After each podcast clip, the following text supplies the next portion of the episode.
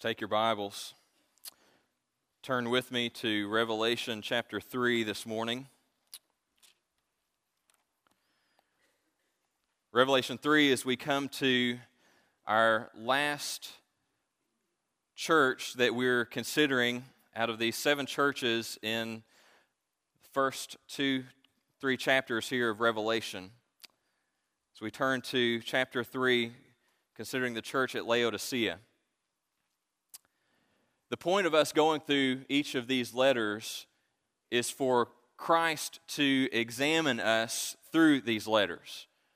Because as we read these, we see that Christ isn't just examining these churches. He's not just examining Sardis and Laodicea and Philadelphia and these other churches, but in reality, he's examining all churches. So all churches can read this and see the word working in us to examine us. And so we come to these for Christ to examine Grace Baptist Church. But we don't come just for Christ to examine the church as a whole, but also for us to consider our lives because Christ isn't just examining the church, He's examining our lives. He's examining my life and your life through the Word here. And so we aren't hearing these letters as letters that were written 2,000 years ago to churches that were back then, but we're hearing them as Christ speaking to us, examining us as a church, and examining us as individuals. And so we put ourselves in the shoes of these people who are hearing God's word to them. Most of these letters have a similar kind of pattern. Uh, most of them have something to the effect that, that Jesus commends them for the work that they're doing, but then he rebukes them for some problem that's there in the church. And then he ends with some kind of hope that's offered to them. Now, some of the churches only receive commendation from Christ. And so churches like the, the church at Smyrna hear the word of Christ coming to them and hearing how, how Christ exhorts them, encourages them in the midst of all the tribulations, everything that they're going through. And Christ looks at them and says to stand firm, hold fast to the point of death. And we read these as great encouragement to us of how Christ looks with commendation on his people and says to hold firm. Hold fast as I walk with you through everything that you're going through. But most of the churches have this combination of commendation from Christ and rebuke that Christ gives to them. And if we're honest, I think probably this is something that we can identify with. As I would imagine for most of us in here, we can look at our lives and we can see some areas of our life spiritually where we are doing fairly well where Christ is working and we're seeing sanctification happen, we're seeing joy in the Lord, and so we can see some of those things happening. But if we're honest, we can also, most of us look at our lives and see some areas where we know it's not all it should be. Where we can look at areas of our life and see areas that further sanctification is needed. Areas where, we, where we're struggling to walk in obedience. And so I think most of us can identify with those churches that are hearing the commendation of Christ and also the rebuke of Christ because that's probably where most of us are walking today. But today we come to a different situation. We come to a church where Christ has no commendation for them. Christ has no words to them of commendation for the good that they're doing, and rather, everything that Christ tells them is a rebuke for what they're doing. And so I want us to think for just a second, ask ourselves the question how do we handle when we come to a text like this? How do we handle reading this where Christ has nothing of, of positive nature to say to them. In fact, when Jesus looks at them and says, What I see in you is so revolting that it makes me want to spew you out of my mouth. What do we do individually, and what do we do as a church when we come to passage like this? what I want to encourage you to do, encourage myself, encourage us as a church to do, is to hold ourselves up, hold ourselves up to the light of this text so that Christ will examine us through this text in our lives. Have you ever held something up to the light to make sure that it's clean? At our, at our house, we have, we had a set of glasses that we've had since when we got married. And to be honest, I actually hate this set of glasses that we have because they just won't come clean in the dishwasher for whatever reason, the way it's shaped or whatever. So half the time when they come out of the dishwasher, they have like gunk down at the bottom. And I'm really particular about my dishes. There's nothing that kind of makes me kind of shudder and quiver is like having dirty dishes and finding it after I've already eaten. So one of the worst things when you have a glass of milk and having your cookies and you get down to the bottom of the glass and you see all this crust down at the bottom, that just makes me sick. And so one of the things that we have learned to do because of these glasses that I really like to just throw away, and it's what we should do. What I, we have learned to do is make sure every time we pull them out of the dishwashers, we have to look at them closely. And it's not enough just to pick it up and glance at it, but I actually have to take it, hold it up to the light, and look. Because there have been too many times that my cookies and my milk have gotten messed up with the stuff in the bottom of the glass. And here's the reality. Here's the reality. Is that what we are to do spiritually is much what I have to do with those glasses. We have to hold ourselves up to the light of Scripture. Hold ourselves up to the light of Scripture so that Scripture shines into our lives. Because what will happen is if we're not careful, we will miss the junk that's in our life. We will miss the true state of our lives if we rely on our own feelings, our own thoughts, and looking at our life. So we need texts like we're reading this morning. So that we hold ourselves up to hold ourselves up to the light of that text, pray, Spirit, shine in me, show me how I am like this, so that God, by His work, burns in us through the Spirit to show us the sin that's within. And so, what I want to challenge you in, I want to challenge myself in, is that for you to read this, for you, you to hear the word of Christ to the church at Laodicea, and for you to hold yourself up to it. To let the Holy Spirit the word of the Lord pierce into the depth of the recesses of your soul to see the reality of what's there. So let, us let's, let's do that. Let's hold ourselves up to the light of the word this morning. All right, so a little background as we get started here, church at Laodicea. Laodicea is one of the wealthiest of the cities that all that we have talked about, these seven cities, Laodicea is perhaps the wealthiest of them. It was situated at the crossroads of, of two major roads that went through that area. And so, because of that, they had tons of commerce and money pouring into their city. In fact, they were so wealthy that when a earthquake came through at around AD 60, leveling part of the city, they said, We can build this back and we'll build it back better than it was before. They looked at the Roman Empire and said, We don't need your money, we can do it ourselves. And they actually built the city bigger and better than it was before because of the vast amount of wealth that they had. And so here we have this church in the midst of this extremely wealthy city, Laodicea. We don't know a whole lot about the church, but what we do know is that God has raised up in the midst of that city a group of believers. A group of believers who are following after Christ in the midst of the wealthiest city there. But the problem is, the problem is, as we look at this church, the more time went on, it seems like the more they became like the city and the less they became like Christ. And so now it's gotten to the point where Christ looks at them and says, I am coming in discipline against you because of what you are and what you've done. So, with that being said, let's turn to the Word hear the Word of the Lord this morning as we hear the description of Jesus as we start out the church of Laodicea says, And to the angel of the church in Laodicea, write the words of the Amen, the faithful and true witness, the beginning of God's creation. So if you remember from each of these letters that we've read, every single one of them begins with a description of Jesus. And that description of Jesus, in some way, plays into what Jesus is telling that church. And so here we have a description of Jesus described as the Amen. And so the point here that's being made is that Jesus is the true one. What he is saying is true, and he's bringing truth to the church.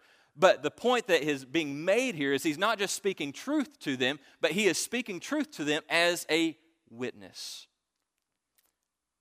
And the point that's being made here is that Jesus is coming as a witness against them.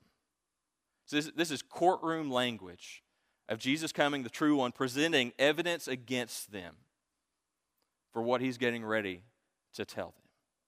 The discipline that is coming to the church at Laodicea.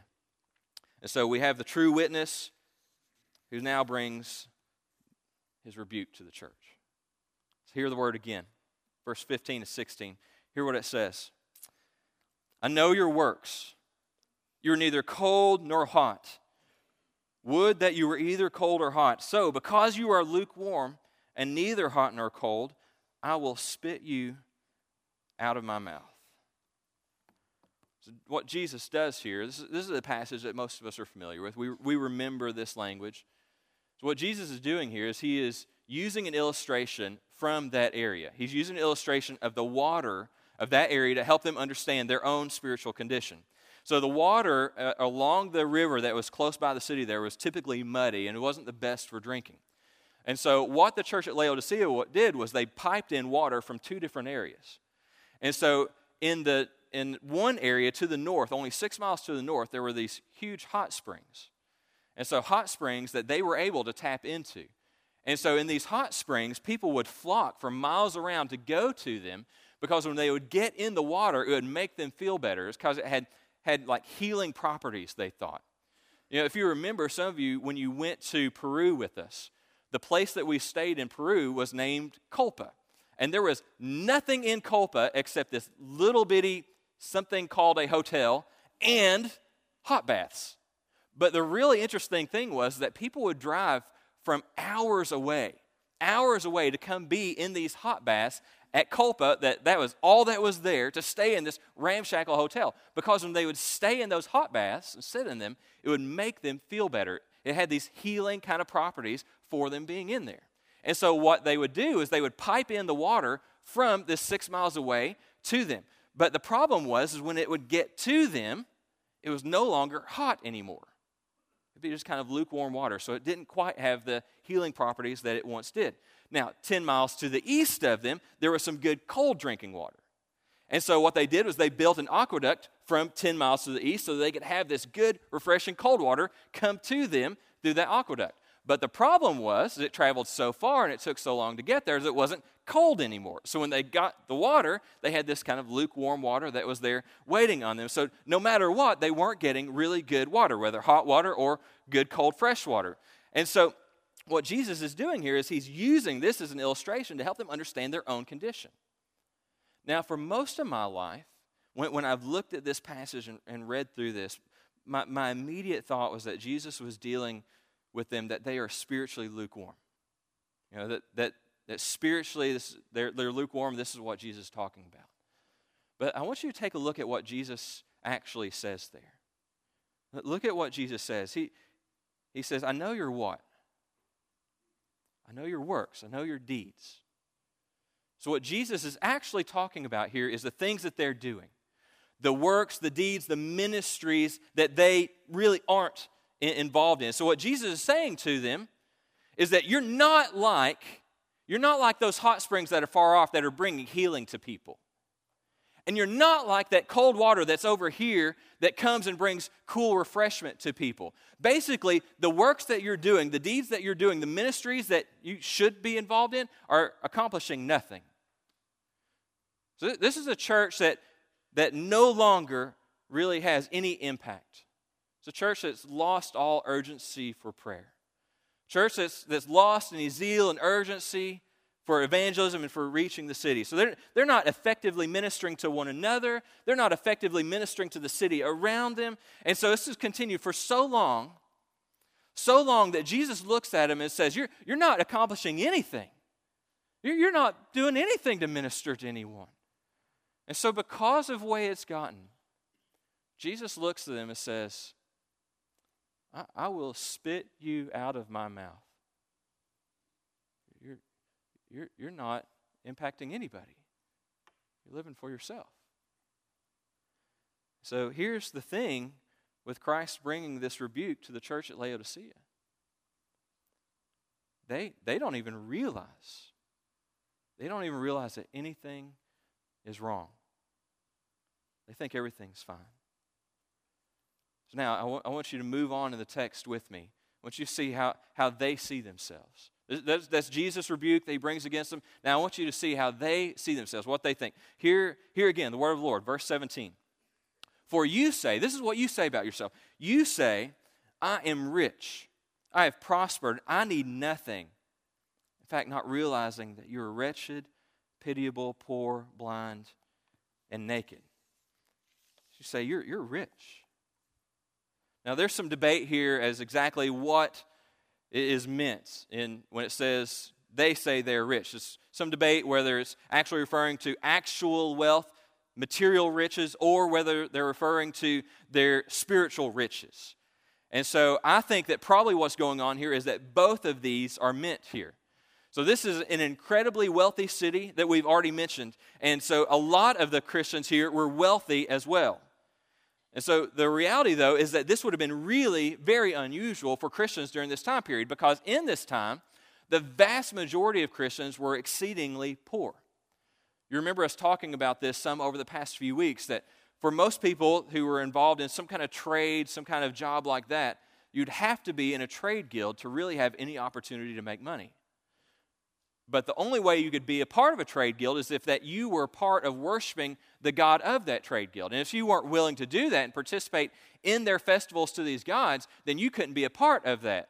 And so Christians, by committing to Christ alone, were automatically excluded from being a part of these trade guilds and having the jobs of those trades. But then also, they have going against them that if you're going to be a part of this society, and really if you're ever going to make it to the upper parts of the society, you're going to have to swear fidelity to Caesar. You're going to have to say that Caesar is Lord. And so automatically Christians are excluded from that because they can only say that one, there is only one Lord, and that's Christ. And so the majority of Christians during this time period are exceedingly poor. But we see that the Christians here at Laodicea are not they consider themselves to be materially wealthy. Actually, exceedingly wealthy, it seems like. And so, probably, probably they saw the wealth that they had as a sign of their spiritual wealth. Seeing that they had physical prosperity led them to think that they had spiritual prosperity, thinking that God had blessed them in that, that, that way. So these were people who were probably doing pretty well financially, and it's probably a church that overall was really financially secure. Probably large offerings, probably all the money that they really needed. And so this is, this is how they see themselves. We're wealthy and we're spiritually wealthy. We're good. Everything is fine. Now listen to how Christ sees them. Listen, listen again what Christ says. At the, at the end of verse 17, pick up again. Not realizing that you are wretched pitiable, poor, blind, and naked. I counsel you to buy from me gold refined by fire, so that you may be rich, and white garments, so that you may clothe yourself, and the shame of your nakedness may not be seen, and salve to anoint your eyes, so that you may see.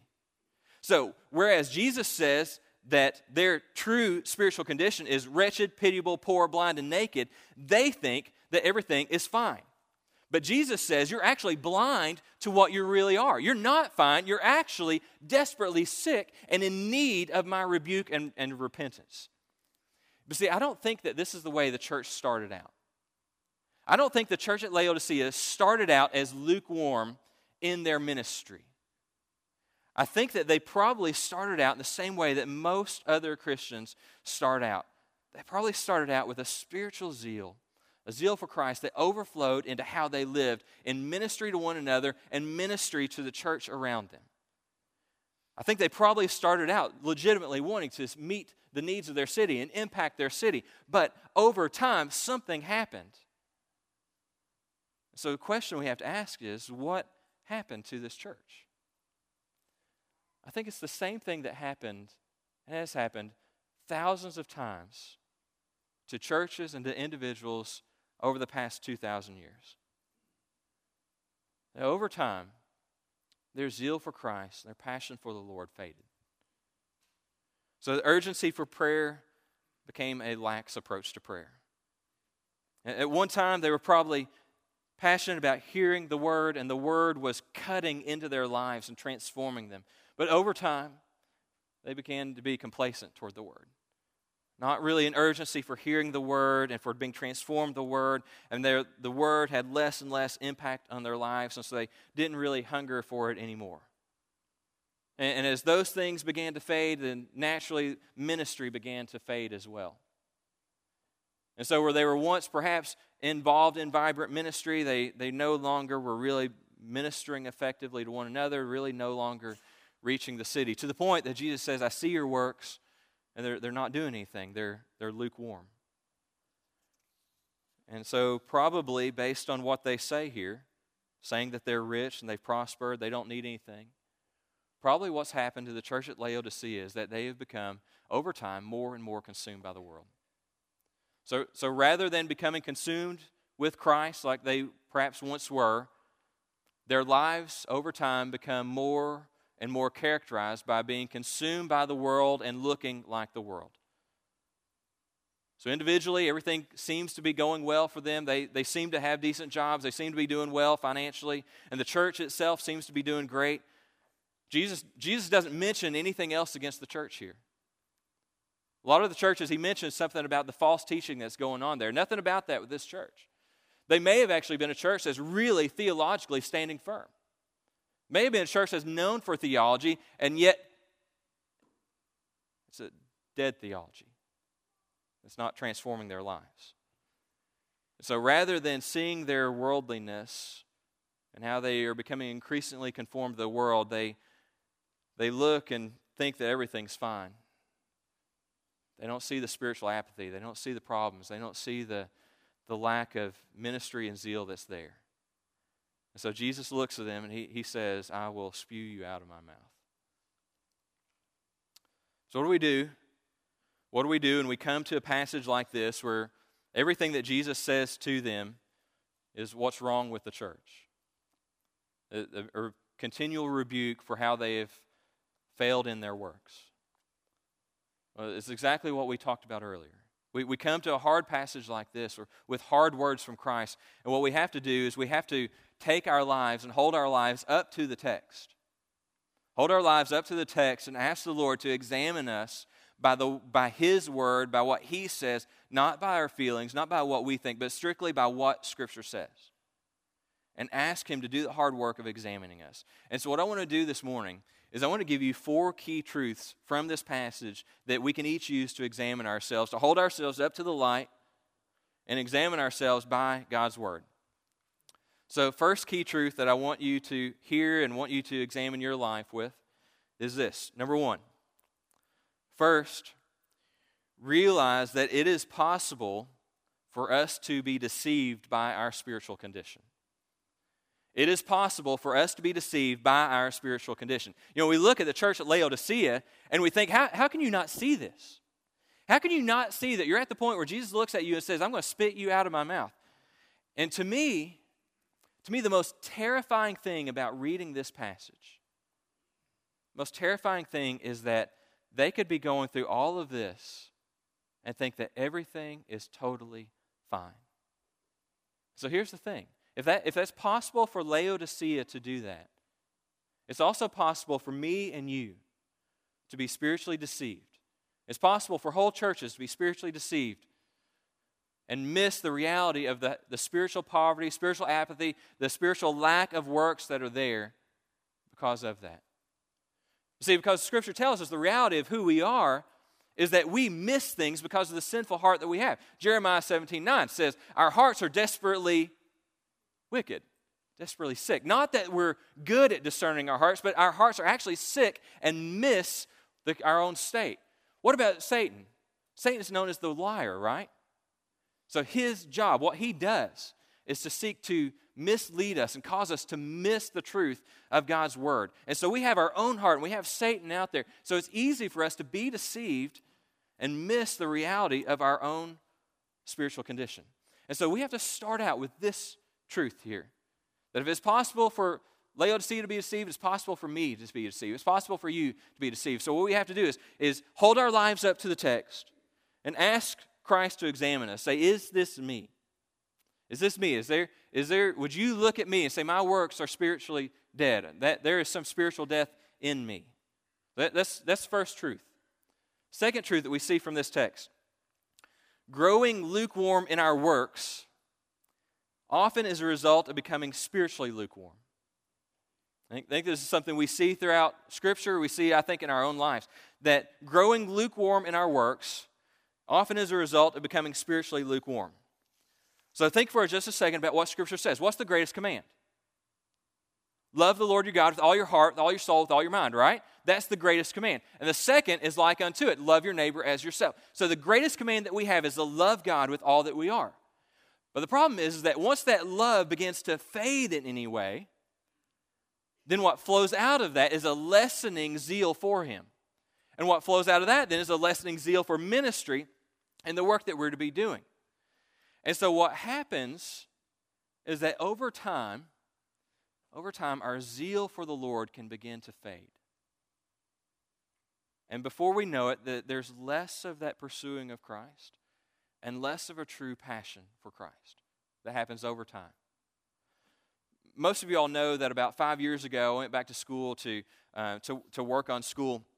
And prior to that time, I was, I was generally a pretty active guy. I spent most of when I was a kid playing sports, and uh, the jobs that I did when I was growing up often were pretty active and, and pretty involved. And so, for all this time, for the past years before then, I was a pretty active guy doing a lot. I didn't run because I hate running, but I did lots of other things. But when I started back to school, I, I, found that I was constantly either in front of a computer here or in front of a computer at home, in front of a book here or in front of a book at home. And so I really wasn't as active as I once was. And I found myself not being quite as in good a shape as I once was. Now, here, here's the thing, and I, I think doctors can probably confirm this in here. I, I don't think any of us ever start out a point in our life saying, I would really like to have a higher heart rate. I would really like to have higher blood pressure. I'd really like to be on some more pills. I would really like to be winded going upstairs. I don't think any of us have ever gotten to that point saying, I really want to get out of shape. I want a bigger belly. I don't think that's what we do. But how does that happen? How does that happen? It happens over time, right? Uh, over time, we, we stop giving a little less attention to what we eat. We stop giving a little less attention to the exercise that we do. And we become a little bit more complacent and sit in front of the TV a little bit more. And after a few years of doing that, you look and you think, how did this happen? I didn't used to be this way. Well, the way things work physically are also a lot of times the way things work spiritually. Nobody ever sets out and says, I think I want to love God less. I'd really like the word to work less in my life. I'd really like to pray a lot less. I'd really like it if the Spirit did less transformation in my life. I'd, I'd just stay the way I am. That's, that's not the way we operate, is it? We don't say those things, but it happens over time. That, that we start out with this strong passion for the Lord, this zeal that's driving us. Then over time, it begins to fade. And maybe, maybe there's not as much urgency as there once was. Maybe there's not as much passion for the prayer. Maybe it's not as much of the, of the word cutting into us and us being passionate about the word the way, the way we once were. And so over time, we find our zeal for the Lord weakening. So that then leads to the third thing, third truth that we need to use to examine our lives. Losing our zeal for Christ is often linked with becoming consumed with the world and the stuff of life. Losing our zeal for Christ is often linked with becoming consumed with the world and the stuff of life. I think that's exactly what we see here with the church at Laodicea. Their response is, We're rich, we're wealthy, we're fine. And Jesus' response is, You're not seeing the spiritual reality that's there. Think about how Scripture mentions this. Jesus, in the parable of the sower, you remember that one? He mentions these four different soils. What's the third one? You remember? You remember what chokes out that third one? It's the cares of the world and desire for riches. That's what Jesus says. I think if we look at the church at Laodicea, I think we see a similar thing happening there. And what tends to happen in our lives, and the older I get, the more I realize this, the more I see this in my own life, is that the, we tend to get busier. We tend to have more going on in our lives.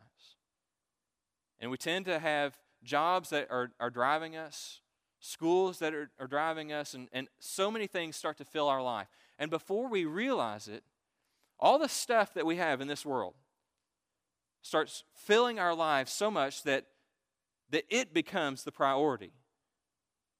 And because it has so much pull in our life, that the other things, seeking after the Lord ministry, begin, begin to start fading out. We, we never seek after that. We never plan for that to happen, but it does seem to happen over time. And so before we know, before we realize it, we, we look around and this world has sucked us in like gravity. And so what we're consumed with is the things of this world. And so I think as we consider this reality, we need to examine ourselves and ask ourselves have we grown increasingly consumed with Christ, or have we grown increasingly, increasingly consumed with this world? And just ask yourself real hard, honest questions about what is it that's driving your time? What is it that's driving your energy? What is it that's driving the money that you spend? What is it that's consuming you? I think the church at Laodicea demands that we hold our lives up to the Word and ask ourselves to make sure that we're not going the way of Laodicea. Because I promise you that with Satan's work in the world and the pull of the world, this is the way that we will go if we are not careful to move toward being Laodicea. So that's the third truth. Fourth truth for us to examine our lives. The result of this loss of zeal for Christ is a life that is not driven by ministry for kingdom impact for Christ. Let me, let me say that again. The result of this loss of zeal for Christ results in a life that is not driven by ministry for kingdom impact for Christ. I really think when we look at the church of Laodicea, we see a church that lost its zeal for Christ. They began to be more and more consumed by the world and living for the world and the city that they were in. And so, as that happened, they became less and less driven by kingdom impact. Because what was it that Jesus said that he was going to spit them out for? I, I know your what? I know your works. I know your deeds. And because I see your works and your deeds and they're accomplishing nothing, I'm going to spit you out of my mouth. And so they became lukewarm because of that. And so the reality of my life and your life is if you are in Christ, if we are in Christ in here, then we were not created for a life of ease for ourselves for what we want. We were created to spend ourselves for God's glory. Purpose of your life is not to spend yourself for your life and for your ease and for what we want. The purpose of our lives is to spend ourselves for the glory of God, making disciples here and around the world. This is what we were created for. And so, what I think we see happening as a church, that slowly over time, became less and less consumed with Christ, more and more perhaps caught up in things going on in their lives and in the world around them and becoming essentially more like the world. To the point that Christ looks at them and says, Because there, there's no ministry, there's no deeds, I will spew you out of my mouth. And so, this, this is the hard reality we come to when we come to a passage like this. I, I don't think any of us I don't think any of us are free from becoming Laodicea like. That this is, this is a tendency of the human heart of every single one of us, that, that we have to be on guard against this. But with that being said, with that being said, and this being Christ's rebuke to them, we now thankfully come to the good news. The good news that we so gloriously relish in after we've read difficult things like this. So I want you to pick up your word and read with me because I want us to, to see the good news. I want us to hear the love and the compassion of Christ in the midst of this. So, here in verse 19 and verse 20, what it says here Those whom I love, I reprove and discipline, so be zealous and repent. So, hear, hear that for just, just again. I want you to hear it. Those whom I what? Love. Now, who's he speaking to here? It's the church at Laodicea, the ones he said he would spit out of his mouth, right? He looks at them and says, I love you. That's why I'm coming to you. I'm coming to you out of love because if you don't repent, I will spew you out of my mouth. But what I'm desiring from you and the reason I'm coming to you is because I so desperately love you so much. And so if this is me and you in here, if we, if we recognize Laodicea like tendencies in us, then it is Christ's love that is reaching out to us right now, calling us to repentance. Saying, I, I come with this discipline because I love you. Those whom I love, I discipline. So he says there, I behold, verse 20, again, pick up, follow me. Behold, I stand at the door and knock. If anyone hears my voice and opens the door, I will come into him and eat with him, and he with. So, some of you all have probably heard this preached on and taught on, and maybe you've even seen the painting that goes along with this. Have you ever seen that? There's a painting of Jesus kind of knocking on a door. Some of you all seen that? A, a lot of times, this is used in reference to, uh, to salvation. But that's not the context of what's actually being said here. What's Jesus doing? He's actually knocking on the door of the church, so to speak, calling them to what? Look at verse 19. What's he calling them to? Be zealous and what?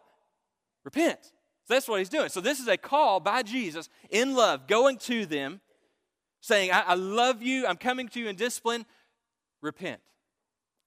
So this, this is a call, Jesus knocking there is a picture of him calling them to repent, to turn from what they have done. And so verse 18 then tells them what they are to do, how they repent. So listen again, verse 18. I counsel you to buy from me gold refined by fire, so that you may be rich. So get gold from him that's refined so you can be rich. White garments so that you may clothe yourself and the shame of your nakedness may not be seen. And salve to anoint your eyes so that you may see. And so, what Jesus does here is he takes concepts that are very close to the church that they would understand to remind them, to show them how they need to repent. So, I've already mentioned to you that this is a city that's exceedingly wealthy, one of the wealthiest of all the cities that we've read about. And so, what he does is he says to them, I, I counsel you, you think you're rich? Here's what you need actually. You need to buy from me gold that's refined by fire. And so, what he's giving them here is a picture of them not pursuing the wealth of the world and the wealth of what they can get there in Laodicea, but for them to pursue after the, what is real wealth. That's the things of God. Pursue after real wealth, which is the things of God. He, he tells them to, to buy from him white garments so they can cover the shame of their nakedness. In fact, this city, one of the things that they received their wealth from was black wool. They had the finest black wool of the region, so people would flock to there to get some of their garments because they had this beautiful black wool that they could make clothes out of. And so, what Jesus does is he says, Forget about the black wool that's given you this wealth. I counsel you to buy from me white garments. Now, obviously, I think this symbolizes purity. So, stop seeking after all the things that you're seeking after this, in this city and seek after me. Seek after purity of life for me. So, it's a call here by them to put on this white garment. It's a call for them to repent. Then he, then he mentions this eye salve so that they could see. This city was actually known for a medical community that was just a little bit north of the city. There was a huge medical community, and actually, one of the things that that medical community was known for was an eye salve that they could put on eyes that would make them be able to, uh, to, to see better and to fix the hurts that were in their eyes. It's known as Phrygian powder, if you want to write that down. So they actually had this salve, but what did, what did, the, what did the church at Laodicea think about themselves? You remember? How did they see themselves? They saw themselves as rich, as wealthy, and in need of nothing. These are the words that Jesus said. So, what he's doing is saying, I, I counsel you to seek rightly. I will give you, eye salve, I will give you my word so that you can see your true spiritual condition. You need to see the reality of who you are. You need to see the reality of the problems that you are in right now. And so the good news here is that Christ is coming to them, calling them to repentance. And so he is saying, Get these things from me. I will give them to you. I love you. I will not, I don't want to see you stay in the situation, the condition that you're in. Come to me. I will forgive you. And so this is the great news that we hear from them. And so in verse 21, he says, The one who conquers, I will grant him to sit with me on my throne also, as I also conquered and sat down with my Father on his throne. It's not too late, he says. Turn and repent. Be zealous and repent. Buy these things from me. Get this from me. You don't have to continue down this path anymore. He will forgive. And so now, now this, this is where we come to today as a church. This is where we come to as individual believers today. This is, this is the last of the letters of these seven letters to the church at Revelation, to these seven churches mentioned in Revelation. What we've seen isn't that Christ is just examining the church at Laodicea. He's not just examining the church at Sardis, at Smyrna, and Philadelphia, these other places. What, what Christ is doing is examining us. That's why he says, Let the churches hear what the Spirit says. And so this morning, what we are to do is for the church to hear, for the individual believers to hear.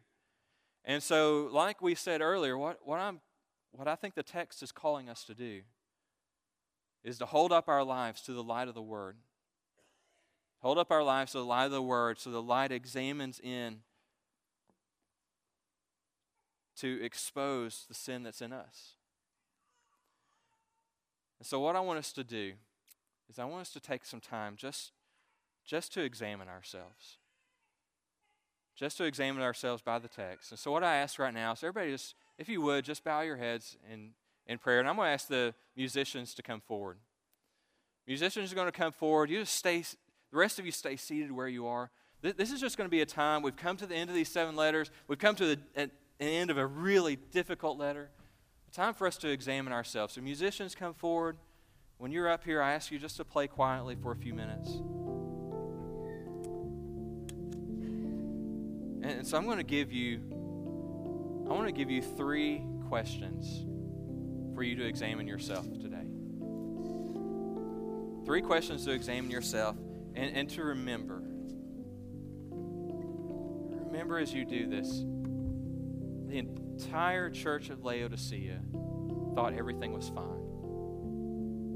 It is possible for some of us, or maybe even many of us in here, to be missing the true reality of our spiritual condition. Whether that's that we think that we're truly saved and we're not, or that we think that everything is spiritually fine and we're following after Christ, but Christ would actually look at us and say, You're not fine. So, in this time, hold your life up to Christ. And so, first question to ask yourself Ask yourself, to what degree am I passionately seeking after Christ? To what degree am I, am I passionately pursuing after Christ? The, the church at Laodicea probably became lukewarm in their works because they became, became lukewarm in following after Christ. So, so think to yourself how, of how, how you're seeking Him in prayer and in the Word. To what, to what degree are you passionately seeking after Christ?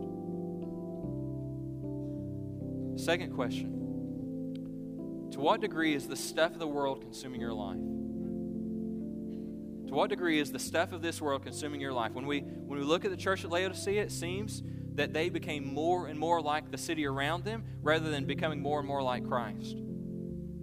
And to be honest, looking at my own life, at my own self, and looking at the rest of the world around me, I think one of the, one of the most difficult aspects of the Christian life is to not be consumed by this world. Every one of us, every one of us is being impacted by the world to one degree or the other. And so honestly ask yourself, how much is all the stuff of this world, the busyness of your life, the priorities of this world, the, the wealth of this world, how much, how much is it that these things are consuming you? Versus how much is Christ consuming you? The third question is what are you doing for kingdom impact? Jesus looked at the church at Laodicea and he said that they were lukewarm in their works. They, they weren't like the hot, healing hot springs, they weren't like the refreshing cold waters. And instead, the ministry that they were doing, if they were any doing any, was, was nothing. So I think it's a hard question that all of us have to answer. What what is it that each of us individually are doing for kingdom impact? What, what ministry are we doing? How, how is that? How are we being driven for God's glory for kingdom impact? As you think about these things, remember also the depth of the love of Christ. That as He says these things, He says these things saying, I speak this in love. And so hear and feel and know the love of Christ, whatever your situation is. And hear Him calling to all of us to repent in love and turn to Him this morning. So let's stand together this morning. Ask you, ask you stand. Let's sing this song. And you respond as God is working whether it's right where you are, whether you want to come pray here, whether you want to come talk to me or another pastor or somebody else, you respond. And let's pray this song as part of a prayer that God will change our hearts.